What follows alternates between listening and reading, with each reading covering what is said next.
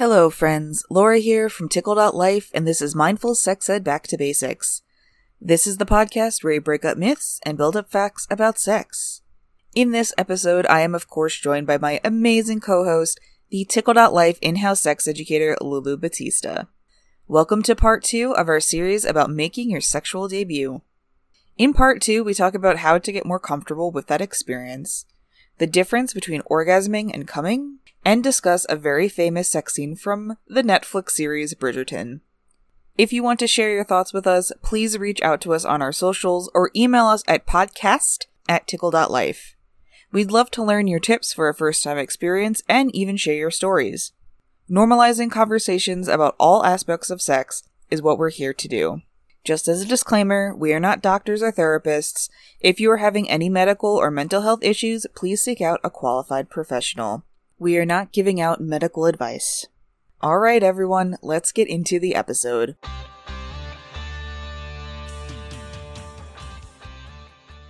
What can we do before sex to help us, you know, get a little bit more comfortable with that experience? So I'm thinking like foreplay or other types of things. Huh. Um, hmm. is you know such a great area with that to be honest because again it may not be planned I mean, listen i played almost uh, tag for my first time i'm like no no let's play cards let's talk about school let's do, i was like, like avoiding the whole no no no no no let's do these other things like it wasn't no let's get ready for it let's not do this at all how about mm-hmm. that like mm, i knew you were coming over we didn't plan it and i really know because i feel like you know, so it, it's just so different. Mm-hmm. And it just has to be something you're comfortable with. I, I, just, it's very gray for me, honestly. It's very gray. Sure. It can go a lot of ways. We can say something and it may not work out for you. And we can say nothing and it may work out the other way for you. So mm-hmm. it's like, mm, you got to see where it takes you. it's one of those kind of not blind journey, but kind of only like a peekaboo seeing like, oh, I see a little bit. There it is. That looks nice. A little light over there. Let's let's go that way and see what's happening over there. Totally, totally. So I kind of interpreted that question as more like, you know, let's like you and your partner are ready. You're both down to clown. And it's my favorite phrase from Parks and Rec. you know, you're both you're both ready to get into it I would say, you know, start with some foreplay, right? Like get the body warmed up, get the blood flowing, get to feel comfortable with your partner. Like use that time to explore each other's bodies before getting into, you know, the the the big event, right? The more foreplay that you have, the more your body is going to relax, the more naturally lubricated you'll become. Um, for our vagina owners, although of course extra lube is always good, and uh, yes, if you because um side note the clitoris does not get wet so um no. add a little bit on there don't dj us to death thank you so much yes PSA. yes and if you are you know having anal sex for the first time the anus is not self-lubricating so mm-hmm. it's going to need lube and you know if you're doing fingering you know you're going to need lube right but you can do that oral sex nipple play engaging with the erogenous zones um, there are so many ways to physically engage in foreplay and foreplay can actually start before you even see each other, right? So mm-hmm. You can have some phone sex, you can share fantasies with each other, you can take a sexy picture. Although, if anyone is listening who's underage, I really discourage you from doing yes. sexy pictures. You know, there's that's all going to be a whole, honest. Other, whole other episode. But. I don't like it in non-general because you might not be the person and they share your photo. I'm like, don't even take it. Yeah. Just send me a sexy text talking sexy to me.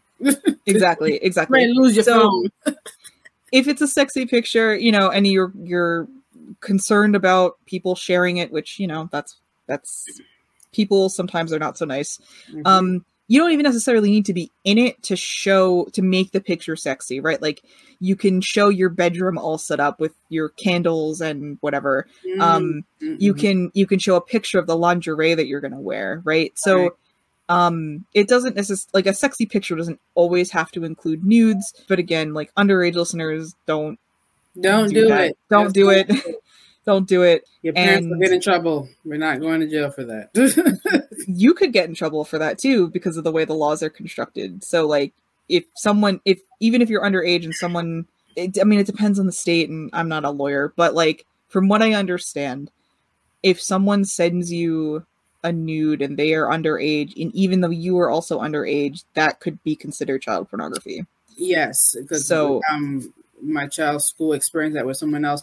But also, if the parents would file something, the person who is in charge of the phone bill would get in trouble, even though they had no knowledge of what was happening. Oh my god. Yeah. So Don't send them. don't don't send them. okay, so during penetrative sex, what would be some maybe like good tips for the first time? Go slow. hmm Check in again. Our favorite word: communication. Communicate with the partner. Is that? Are we good here? hmm Am I hurting you? Are you comfortable? And then vice versa. Hey, can you slow down? That kind of feels uncomfortable. Can you adjust?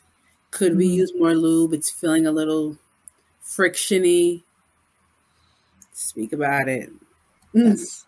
A hundred percent. Don't A stay hundred percent. Don't stay silent. No, no. You both should be talking to each other and checking in about how the experience is going for both of you. hmm And then in terms of like what positions might be good for a first time, I'm going to take this quote from Steve from sex therapist Stephen Snyder in an article by Teen Vogue, um, which we'll link to in our show notes. The best position is one where you feel the most comfortable. An advantage of lying on your back is that your body weight is fully supported by the bed and you can relax more fully. An advantage of you being on top is that you get to control anything. So why not tell your partner you want to try it both ways and see which one you like better? Remember, your pleasure and comfort are the top priorities here. Um, so I think that's really important. Like, uh, there's there's no there's no right way necessarily to do this. Um, there are probably very wrong ways to do it, but um, there's no there's no singular right way for this to happen, right? And and if it's your very first time and you don't know what you like, maybe try a little bit of everything. Mhm. And that's the reason for like going slow, right? Like Yes. if you go slow, you can acclimate to each position and you can stop sex from happening if things get too uncomfortable. right. Yeah. Okay. Good point. And then aftercare. So we took you through the whole sexual journey. Everything is done. You both had a good time. What do you do after the experience? P. Um yes, okay. Step 1. Everyone should use the bathroom because you you want to prevent those UTIs.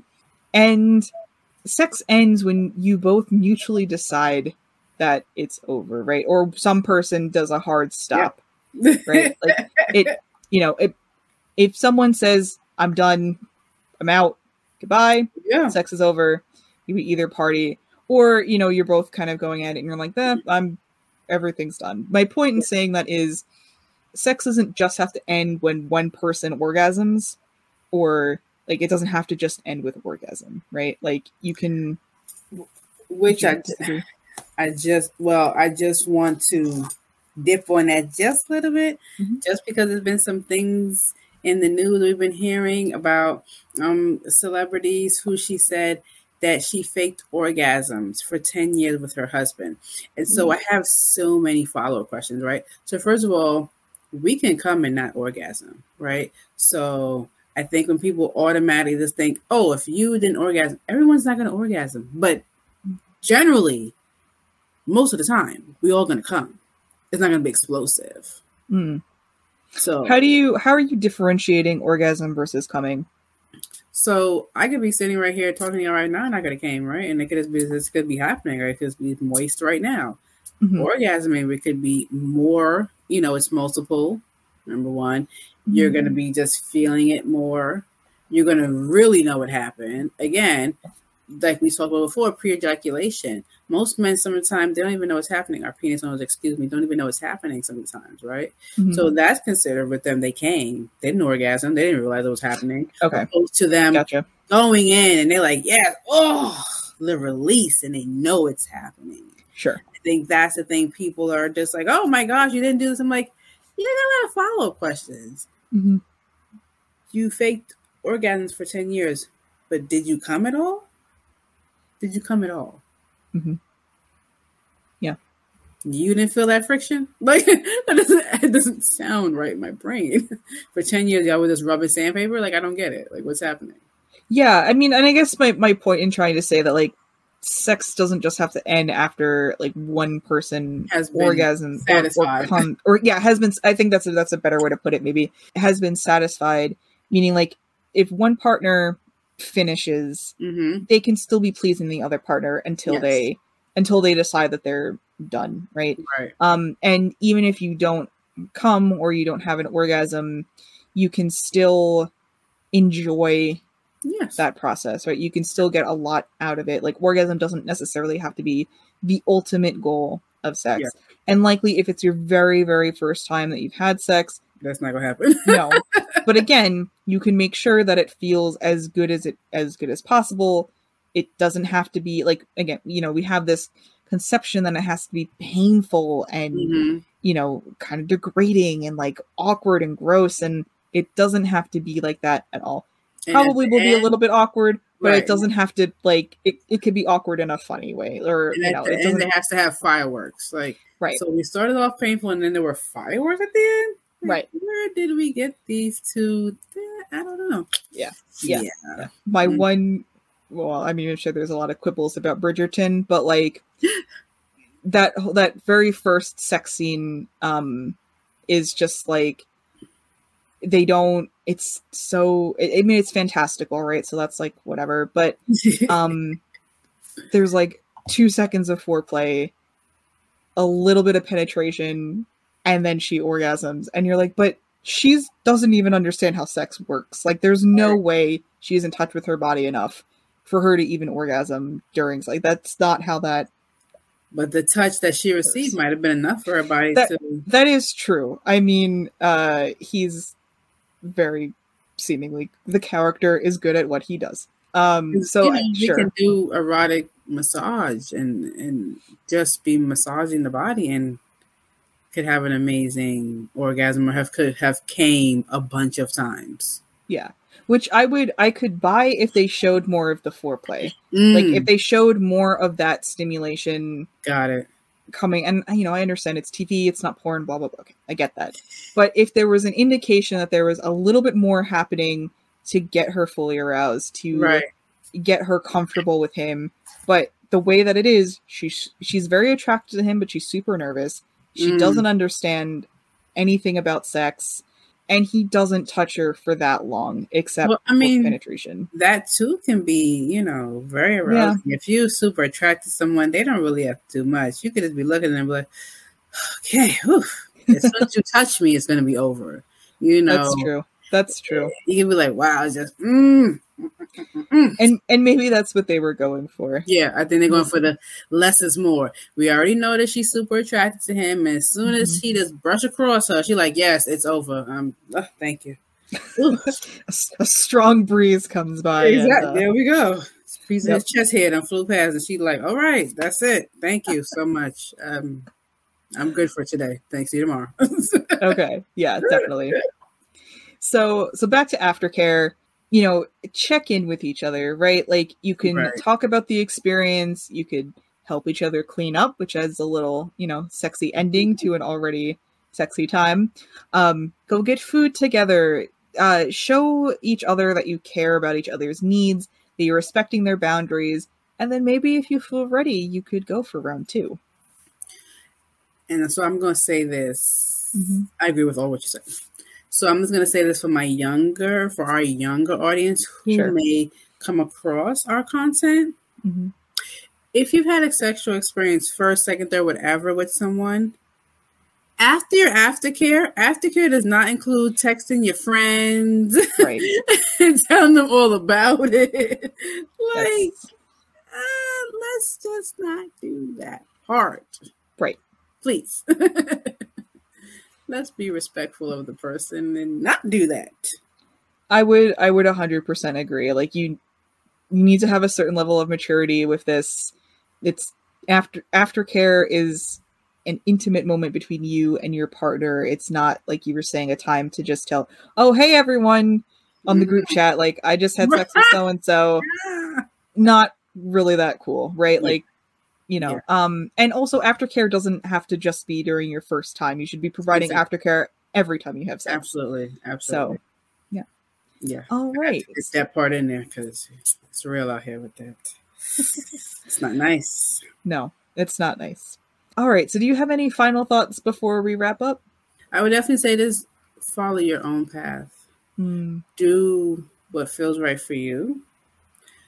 Do not be influenced by what someone's saying. Oh, it's okay. Everyone else is doing it. You're supposed. No, no, no, no, no. There's no supposed to. You have to know what your body is saying. You and your body. You only get one. Hmm. Listen to what it's saying. We are not there yet.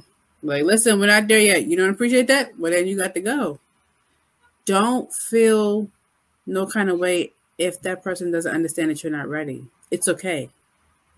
Then they weren't ready and mature enough to be anywhere in your space anyway. Mhm. That's that's honestly what I would say. Yeah, yeah, I love that. I love that. Yeah, don't shame others for wherever they're at in their Mhm. sexual journey.